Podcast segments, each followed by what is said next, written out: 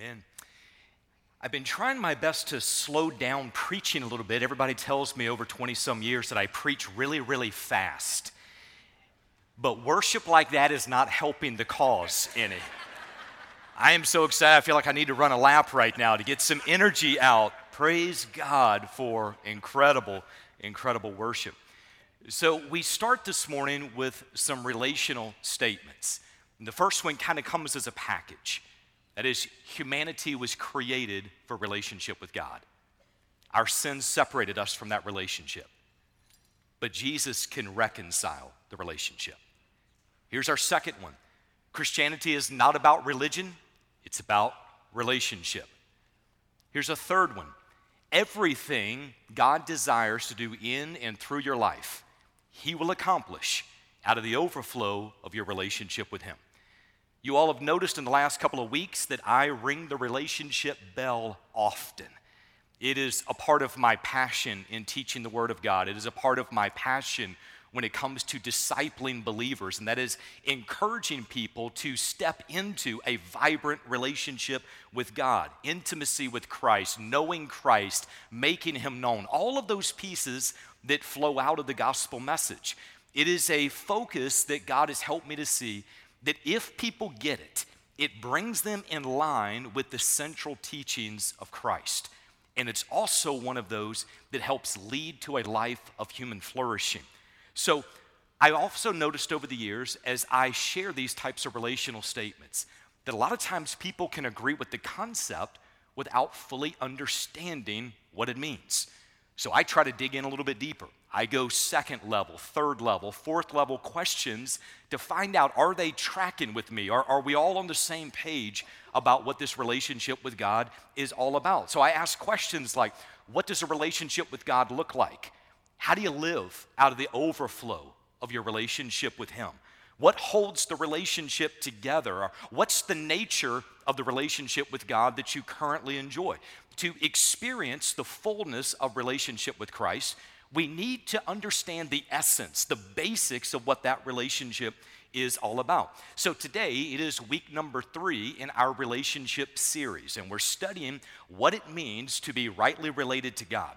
For five weeks, we are immersing ourselves in one of the most relational texts that you're going to find anywhere in the New Testament. In fact, this one text, Philippians chapter 3, verses 7 through 11, is one that speaks so much on relationship that if you get this, it will unlock so many other parts of Scripture that are surrounding that. So every week we're approaching the same text, but we're coming at it from a different angle.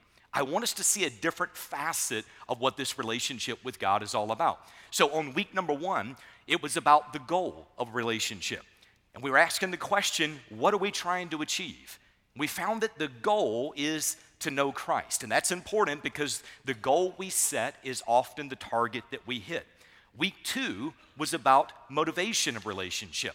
Why are we in the relationship at all? We found that our motivation when entering a relationship may unintentionally determine the extent of that relationship. So God uses circumstances many times to get our attention, but our motivation must move towards the gospel. Week three is about the nature of relationship. We're asking the question what defines our relationship with God? The nature of the relationship, it sets parameters as well as it establishes the ground rules. It tells us how we should act. It helps us understand what the relationship with God should look like. For example, a boss employee relationship is primarily defined by work. Makes sense. A husband wife relationship is primarily defined by marriage. It doesn't mean that the husband and wife cannot be friends in the relationship. It doesn't mean that the boss and the employee cannot be friends in that relationship. But the primary motivating piece behind it is going to be either work or marriage. Another one would be a parent child relationship is primarily defined by family roles and expectations within the family. Different relational contexts are defined by different relational parameters. So, for example, somebody might be funny and goofy and they're cracking jokes all the time when they're hanging out with their best friend, but they might be quiet and reserved when they're around their boss. It doesn't mean that they're being fake when they're around their boss. It simply means that they are adjusting their interactions based on the nature of that particular relationship. So, what defines our relationship with God? If we don't understand the nature of this relationship, we usually default to living in an awkward, indebted, reverent, and even a fearful state of being. So I want us to pull this idea out this morning in our same text over there in Philippians chapter 3. So I invite you, if you're not already there, go to Philippians chapter 3. We'll be in verses 7 through 11. I am speaking this morning on the subject of the nature of relationship. Now, while you're returning over there, this has already been brought to your attention. I want to do it one more time. As you leave today, there's going to be a, a little booklet that's going to be handed to you. It's called Grow at Sherwood. This is a booklet that contains information about classes during the week, and it's for uh, you know individuals of all ages. It's for children. It's for adults. It's for singles. Also has a lot of information on Sundays. The reason this is important is because this helps people grow in their relationship with God. Listen to this, while in community with other believers. There are certain parts of your walk with God that are only going to be unlocked in community absolutely grab you one of these on the way out. So let's go back into our text. Let's read it again. And from there, we will pray and jump into the new information from there. So here's what the text says, starting in verse number seven. But whatever things were gained to me, those things I have counted as loss for the sake of Christ. More than that, I count all things to be lost in view of the surpassing value of knowing Christ Jesus my Lord for whom I have suffered the loss of all things, and count them but rubbish, so that I may gain Christ, and may be found in him, not having a righteousness of my own derived from the law, but that which is through faith in Christ, the righteousness which comes from God on the basis of faith, that I may know him, the power of his resurrection, the fellowship of his sufferings, being conformed to his death, in order that I may attain to the resurrection from the dead. Let's pray. Heavenly Father, this morning, as we ask each and every week, may your Spirit guide us into truth. God, there's no way that I have the ability to preach truth in a way that changes the heart if your Spirit does not open people's minds and lead to that change. God, I pray that you would allow this morning to be a moment that we continue to meet with you in the Word We've met with you in worship, we've met with you in giving. May we meet with you now in the pages of Scripture. In Jesus' name, amen. So, when I was 14, maybe 15 years old, I had an opportunity to do some work at my pastor's house. And here's how that opportunity came to me. My youth pastor at the time said, Hey, Paul, would you like an opportunity to make $7 an hour? Now, at that time, $7 an hour sounded like I just won the lottery. So I quickly said yes. Now, just know that's not the wise thing to do. In fact, I, I learned a lesson in good judgment on this particular situation. But basically, I, I, found out here's what the job was. My pastor lived on a, a little tiny island that was right off the coast there, kind of in the intercoastal waterway right outside of Savannah. And my job in the summer of Savannah, 95 degree temperature, 95% humidity, was to spend about nine to 10 hours a day building a bulkhead along the side of this island to hold back erosion. So basically, what I did for a number of weeks on end is I would show up early and I would load 60 pound sandbags. I would put them on my shoulder. I would walk them out to this edge of a bulkhead. I would stack them seven to eight feet high. I would come trudging back through that thick mud that is right outside Intercoastal Waterway, coast of Georgia, and I would get eaten alive by every biting insect in southeast Georgia. Seven bucks an hour doesn't sound nearly as good when I think about it in hindsight. But here's the thing periodically, the pastor's wife would come out and she would offer us something to drink. That was nice. And there was one time that the pastor came home and he looked at the bulkhead. He said, Looks great. Thank you all. And he walked back in the house. Do you know what my pastor never did? He never invited me to come in his house, kick back my feet, watch a ball game, eat a little bit of lunch, just hang out, chew the fat a little bit. Now, I could be upset if I didn't understand the nature of that relationship in the moment. In that moment, it was not friend to friend, pastor to parishioner. In the moment, it was boss to employee. He wasn't paying me to sit out on his back porch and you know, drink sweet tea and nibble upon some chips and salsa, although that would have been awesome as well. He was paying me to go out and build a bulkhead around the side to keep back erosion. And In that moment, in that interaction, work is what defined that relationship. So, the reason I bring that up is because it leads into our key truth, number one, for this morning. The nature of the relationship determines our conduct within the relationship. The nature of the relationship determines our conduct within the relationship. So, what is the nature of our relationship with Christ? That nature, remember, it determines our conduct. It determines how we act. It determines what you do. It determines what you do not do. So, when it comes to our relationship with God, do we cower in fear in the corner, just waiting on the wrath of God to strike us? When it comes to our relationship with God, are we supposed to speak in hushed tones? Because we want to be very careful and reverent in His presence. When it comes to our relationship with God, is it okay for us to lift our hands and to shout and to praise God for what He has done? When it comes to our relationship with God, uh, do we high five Jesus in the morning time, kind of like we're excited about what He's teaching us in His Word? However, it is, the nature of the relationship defines your conduct within the relationship. So in verses 1 through 7, the Apostle Paul has already told us what the relationship was not based on. That is, his relationship with God was not based on religion. It was not based on family heritage. It was not based on self righteousness. It's not based on personal discipline or individual zeal. He had abandoned all of those things for the surpassing value of knowing Christ. There it is knowing Christ, knowing Christ, knowing Christ. That's going to be at the essence of what we get into this morning. Paul's wording here is the same wording that you find Jesus giving throughout the rest of the New Testament. The same wording, eh, that is, Christians are defined as those who know Christ, they know God. So listen to the way Jesus said it. He said in John chapter 10, verse 14, I am the good shepherd, and I know my own, and my own know me. Jesus defined eternal life, John 17, 3. This is eternal life they may know you. Again, knowing him, it's at the essence. Here's another one.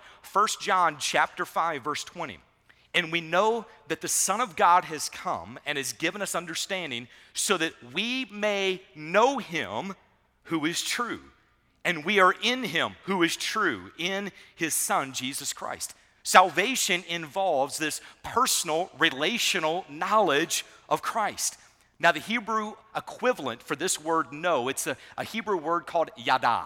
Here's what that word means it was used of an intimate knowledge, a union, or a bond of love.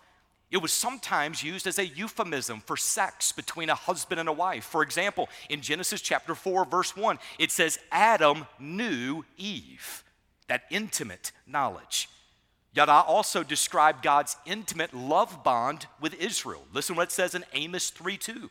It says, You only have I known of all the families of the earth. Now, he's not saying he didn't know anything about the other ones. He's, he's describing this close, intimate bond, a special love bond that he had with Israel, that he has with Israel. In the Old Testament and the New Testament, this idea of to know, it speaks of personal, longing, intimate knowledge. So here it is love defines our relationship with God. Love defines our relationship with God. Now, notice the way the Apostle Paul begins to elaborate and pull this idea out within this exact text. If you read through there, you're not running into this word love, but notice how it is pulled out by that phrase to know. He speaks in verses 8 and 9. He spoke of knowing Christ gaining Christ and being found in Christ. Knowing Christ, gaining Christ, and being found in Christ. If you put all three relational excerpts together, here's how it is. He says, I want to know Christ intimately, I want to gain Christ personally, and I want to be found in Christ completely. Did you know it is the exact same progression that a bride enters at the moment of marriage? Think about it like this the bride wants to know the groom intimately. The bride wants to gain the groom personally. Hey, he's off the market. Amen, ladies? He's taken. Hey, word, that's right. That's my man right there, okay? All right, so it, it's, it's like he, he's taken, he wants to know intimately, wants to gain personally, and here it is, and wants to be found or identified in him. Have you ever noticed at the end of a ceremony, that's when the pastor or somebody officiating would say, I'd like to introduce to you Mr. and Mrs. Paul Gotthardt. You know what just happened? She is now identified with me and in me. Did you see it in the text? He says, Oh, I want to know him. I want to gain him. I want to be found in him. That's relationship. That's love that's happening in this text. Now, here's the reason this is so important. The Apostle Paul is about to bring out some theology that if you don't understand why he just mentioned this love relationship and understand the nature of it, you might wonder why did he start speaking of righteousness at this point? Here's the reason sinful people cannot be in relationship with a holy God. Prior to Christ, listen, sin defined that relationship. Sin separated us from a holy God. In fact, Scripture even says that prior to Christ, we are abiding under the wrath of God. So in Scripture, we find things like this Isaiah 59, 1 and 2.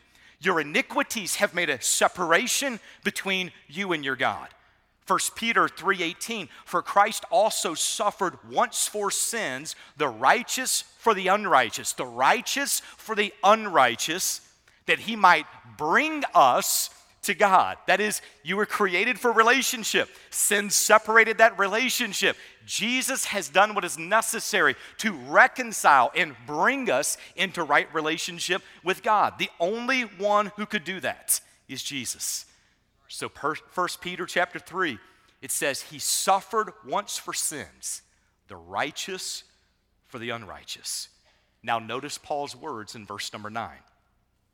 He tells us how he came to know Christ not having a righteousness of my own derived from the law, but that which is through faith in Christ. True fellowship with God, the ability to be brought near to Him, the ability to know Him and to be in that love relationship with Him. It is made possible only by the righteousness of Christ only by the righteousness of Christ. Now, somebody might say, Paul, okay, I get that. That's theology. I've moved beyond that. I understand that piece. All right, let's get into the other stuff. Let's get into the practical stuff. Listen, if you don't understand that, there's nothing practical on the other side. Here's the reason it's that piece that helps us know how we now interact in this relationship. It's that piece that helps us understand the nature of our relationship with God. That is, your relationship with God is not based on your righteousness, it's based on the righteousness of Christ. And because of what He did for you, you are completely accepted, completely forgiven, completely secure, and completely found in Him. Hey, here it is you're no longer lost, you're found. And where are you found? In Him. You're not found in the church, although it's nice to be known in the church. But ultimately, my security, my identity, who I am, it comes back to the fact I am in right relationship with God and I am found, I am positioned in my Savior. So here's why that is also great news there is nothing that you could do to make God love you more. And there is nothing that you can do to make God love you less. Why? Because it's the righteousness of Christ is the reason you're here, not ours. So the nature of our relationship with God has changed. At one point, the nature of our relationship was defined by sin, defined by separation, defined by depravity.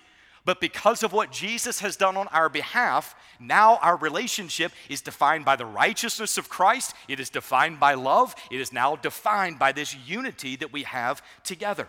At one point, Ephesians chapter 2, verses 3 and 5 says it like this Among whom we all once lived in the passions of our flesh and were by nature children of wrath.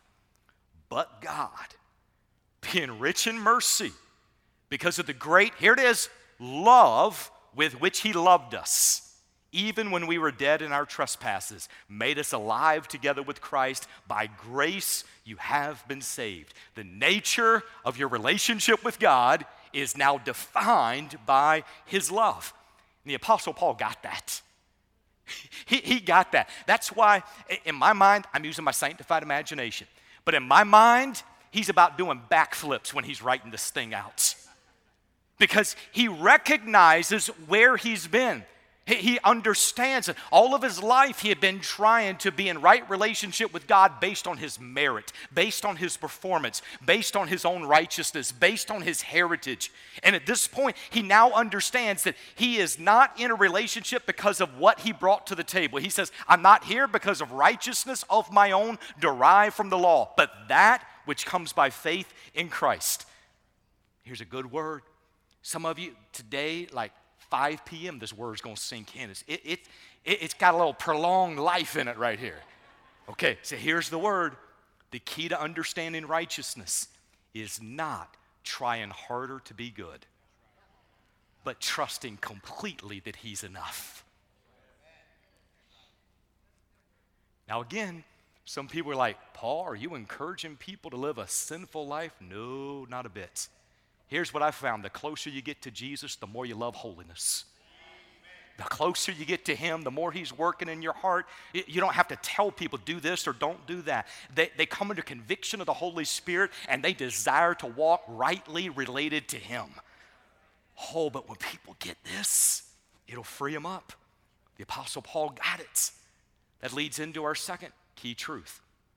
Our relationship with God is defined by love and made possible only by the righteousness of Christ. Now, you might say, well, Paul, you just said that. I did. I like to repeat myself. That is a part of being a Baptist pastor. We are taught that in seminary. Repeat yourself constantly. But the reason I'm doing this is because now that you have the theological framework for this, now where we get into some of the quote unquote practical parts of this teaching, now is where that makes more sense. If we miss the concept that we are here only by the righteousness of Christ, we will spend the rest of our lives trying to hold a relationship together based on our good works. We view our acceptance on the basis of our performance. And we assume that God accepts us or He loves us when we're doing really well, and He is upset with us and He is stiff arming us and pushing us away if we mess up. Listen, According to what we find in Scripture, it's not true. Your righteousness was not enough to bring you into relationship, and it's not enough to keep you in that relationship. That's the freeing part. You came in on the righteousness of Christ, and you are positioned in the righteousness of Christ. So, based on this idea, if we miss the nature of the relationship, we will begin to make false assumptions with limited knowledge. We know that God is perfect and we're not. We know that He found us when we were in rebellion and sin. He forgave us when He didn't have to. And at the same time, He promises to give us eternal life. Now, based on that knowledge, we will always feel awkward, indebted, and reverent in His presence. I'm awkward because I'm flawed in the presence of perfection. I'm indebted because He paid a price I could never pay. And here it is I'm reverent because of my deep love and respect for what He is and what He's done and how He's worked in my life. Did you know part of that is good and part of that is not good? What does an awkward, indebted, reverent person do in a relationship? They make it the goal not to mess up anymore. They make it their goal to try to repay the debt by doing something. They make it the goal to keep a certain distance out of respect because they're, they're afraid in his presence. When you know what Jesus did for you, you can curl up in the lap of your Heavenly Father and sit in peace and in comfort because you're not there because of what He did. You're there because of what Jesus did on your behalf. And remember, what's the nature of the relationship? It's love, not performance. It's love, not performance. When you know what He's done, there is now a peace, there's now a joy of being in His presence. So let me ask you did any of what I just described sound familiar to you? Do you feel awkward sometimes in His presence? Do you feel like you need to keep a certain distance because you're not sure if it's okay to draw near? Does that sound familiar? Oh, by the way, throw in some perfectionist tendencies and a past in legalism, and you're a hot mess at this point. Why do I say that? That's my story. I'm a perfectionist in so many things. I, I, I, came out of a background, it was a Baptist background, but I came out of a background where it was far more focused on your performance than on what Jesus did for you. So for me, the, this idea of being able to draw near and to come into his presence, I got to keep preaching the gospel to myself. Sometimes not only daily, sometimes it's hour by hour, because otherwise I move back to what is the comfort, what is the legalistic requirement that I might have been taught growing up. But get this, you never move beyond that unless you get back to the gospel unless you know how you've been set free. But when you get a chance, when you get, oh, oh, listen, when you know, when you know how he set you free, it's like he let you out of a shoebox in a parking lot. You just begin to live at that moment. And the moment somebody tries to put you back in the box, you're like, mm-mm. That's not where he found me. That's not what my Bible says. And all that, and then you start quoting scripture, and then all of a sudden your, your friends thin out, and that's a whole other issue, but we'll get into that later on. The gospel seems scandalous to those who are entrenched in religion. The gospel seems offensive to those who want to hold on to their self righteousness. But it's only when we know the nature of the relationship listen, that we can now experience boldness in our walk with God. Here it is. The only way we can be bold to come before the throne of grace, Hebrews chapter 4, is because we know that we're there not because of our ability, but what Christ did for us. The only way we can proclaim the kingdom of God and teach about Jesus with all boldness, Acts 28, is because the gospel of grace has set us free. People who think their relationship is based on their performance will never have boldness in their walk with God. They will live a timid and anemic spiritual walk because they don't yet know what He's done for them. When we understand the nature of our relationship with God, the love passages now make a lot more sense. Here's one For God so loved the world that He gave His only begotten Son did you see the motivating factor? He loved the world. How about this one, Romans 5 8? But God demonstrates his own love toward us in that while we were yet sinners, Christ died for us. John 15, 8, greater love has no one than this, than he laid down his life for his friends. Romans chapter 8, verses 38 and 39. I love this text. For I am convinced that neither death, nor life, nor angels, nor principalities, nor things present, nor things to come, nor powers, nor height, nor depth, nor any created thing will be able to separate us from what? The love of God, which is in Christ Jesus our Lord. Those passages come alive when you understand the nature of the relationship. Our relationship with God is defined by love and made possible only by the righteousness of Christ. Here's another one. We love Him because He first loved us.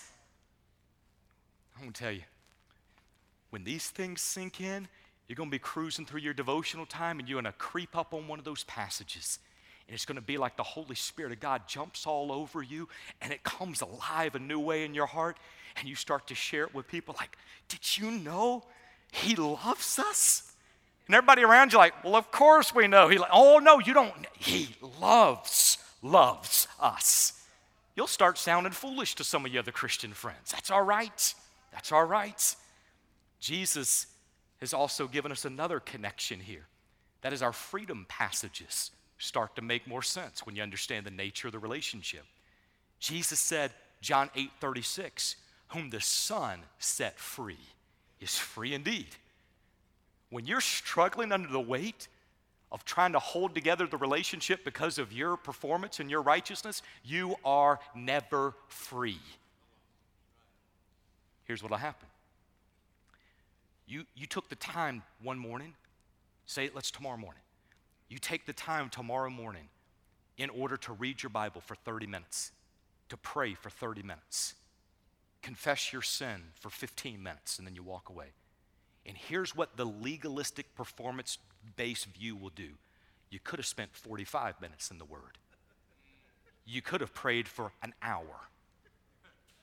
You, you could have been confessing some more sin. I saw the way you drove up to that intersection last week. By the way, ah, hey, you all don't know where my story's going. All I could say is, I have never had to be more careful about my driving in my entire life than living in Albany. Because every time I'm at an intersection, I look at someone who's like waving, and I'm like, thank you, Lord, I didn't run that one, thank you. My, my, the horn on my truck is not going to know what to do. It's, it's been getting exercised on the West Coast. Just trying to be honest. Hey, listen, I'm not in the relationship based on my performance. Amen? Amen. Driving or otherwise. Here's another one. Jesus said in Matthew 11 30, My yoke is easy, my burden is light. The only way it's easy and light is if He's the one carrying the load. It's only when we understand the nature of the relationship with God that we can correctly even describe what that relationship is all about. Try to describe your relationship with God and take out the word love. Here's what you're left with I read the Bible, I'll pray. I'll go to church. I give some money. I try to help out and serve where I can. Did you know an unbeliever can do every single one of those things? But when you understand the nature of the relationship comes back to love, you talk about him personally. He's my Savior, my Lord. He saved me when he didn't have to. He, he changed my life. He gave me an opportunity to live out my created purpose and potential. He's brought me into this incredible relationship, and I get a chance to read His Word in the morning. It's not out of some type of a habit or obligation. When I read it, I get a chance to know Him. The more I get to know Him, the more I love Him, the more I, I get a chance to love Him, the more I, I experience His work and His grace in my life each and every day. Like when you understand the nature of the relationship, it changes how you talk about Him now. It's personal. When believers understand that they are in the relationship only because of what Jesus did for them, it'll change every part of their walk with God. So, as we conclude, here's what we've just pulled out two key truths so far that define this relationship with God. Key truth number one the nature of the relationship determines our conduct within the relationship. Different relational contexts are defined by different relational parameters. Boss employee relationship is primarily defined by work. Husband wife relationship is primarily defined by marriage. Here's your new one a Jesus disciple relationship is primarily defined by love. Primarily defined by love. Key truth number two our relationship with God is defined by love and made possible only by the righteousness of Christ. That truth helps us understand how do you act in the relationship. Because the nature of the relationship, you are free to love him. Because of the nature of the relationship, you are free to spend as much time in his presence as you would like. Because of the nature of the relationship with Him, you are free to draw closer and to stay longer and to worship deeply. You are free. Whom the Son sets free is free indeed. My question is do you know Him? Do you know Him? Has He freed you? For some of you, it might be that you've placed faith in Jesus at a point in your life, but you've never told anybody about it yet. Let today be one of those days that you let people know. Your walk with Christ should not remain alone with you. It might be in just a few moments as our pastors are going to be coming, they're going to be down at the end of each row. It might be that today you simply come and you take one of the pastors by the hand and you just say, I've placed faith in Jesus, but I've never told anyone. They will help you take the next steps. Here it is. We don't want something from you, we want something for you. We want you to experience the fullness of this walk with God. It might be for some of you that you've never publicly identified with Christ through baptism. Did you know that baptism tells the gospel story? You're buried in the likeness of his death, raised to the walk in the likeness of his resurrection. One speaks of life prior to Christ, dead in sin. The other speaks of made alive with him. It might be today that for some of you, you need to take that step. That is the next step of obedience in your life. It might be for others that you have never placed faith in Jesus. There's never been that moment in your life when you have recognized your sin before a holy God. Because you recognized it, you, you became desperate, searching for answers. What, what can I do? And then you hear that Jesus has done everything in order to bring you into right relationship. He died on the cross to pay the penalty for your sin. He rose from the dead on the third day that we might have life. And He offers eternal life, a reconciled relationship to those who turn from their sin by placing faith in what He has done for them. That might be the peace for you today. If there is anything in your mind right now that's saying, He's talking to you. Today is the day. If there's any, if there's a desire that is there, I encourage you, do not turn away that small voice. Here's the gospel. Here's the good news.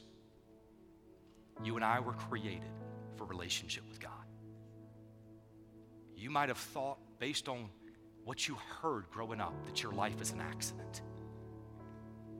There are no accidents before God. You've been created for relationship with Him. Our sin separated us from that relationship. It's not the magnitude of your sin, it's not the extent of your sin, it is the nature of sin. Sin separates. There's nothing that we could do to make things right ourselves. Going to church, it's great, but it's not enough. Morality, I encourage it, it's not enough. There's nothing we could do to make things right, but Jesus did for us what we could not do. Lived a sinless life. He died a substitutionary death on the cross. He rose again. Oh, listen, he rose again. If you were created for a relationship and your Savior died and did not rise, you still don't get a chance to enjoy what you were created for. He rose again on the third day that we might have life. And he doesn't say, I'll give it to you if you can do all of this perfectly. I'll give it to you if you grow up in the right home or if you've done this. He says, if you will simply turn from your sin and place faith in what I've done, it's a free gift. He'll set you free. He'll set you free. I'm going to have a word of prayer. And as I'm praying, I'm going to ask during that time that our pastors would come I'm going to have a word of prayer. And if there's a part in you that's saying, I need to be saved, I'm going to lead you in a simple prayer. I'm going to ask if you would bow your heads, close your eyes where you're at for just a moment. If there's a desire this morning to know without a doubt that you are saved and set aside and forgiven. If there is that desire today, I want to lead in a simple prayer. The, the words that I'm going to say, they don't save you. There's, there's no secret mantra in what I'm about to share. Jesus has done everything that is necessary for you to be saved. All I'm doing is helping guide you verbally so that you recognize what He has done for you. But here's the basic prayer this is in your heart to God. Here's what it is Heavenly Father, I know that I've sinned, and I know my sin has separated me from you. I believe that Jesus died on the cross and He rose again on the third day. As best I know how, I place my faith in what Jesus has done for me. Would you save me? Would you give me eternal life? With heads bowed, eyes still closed.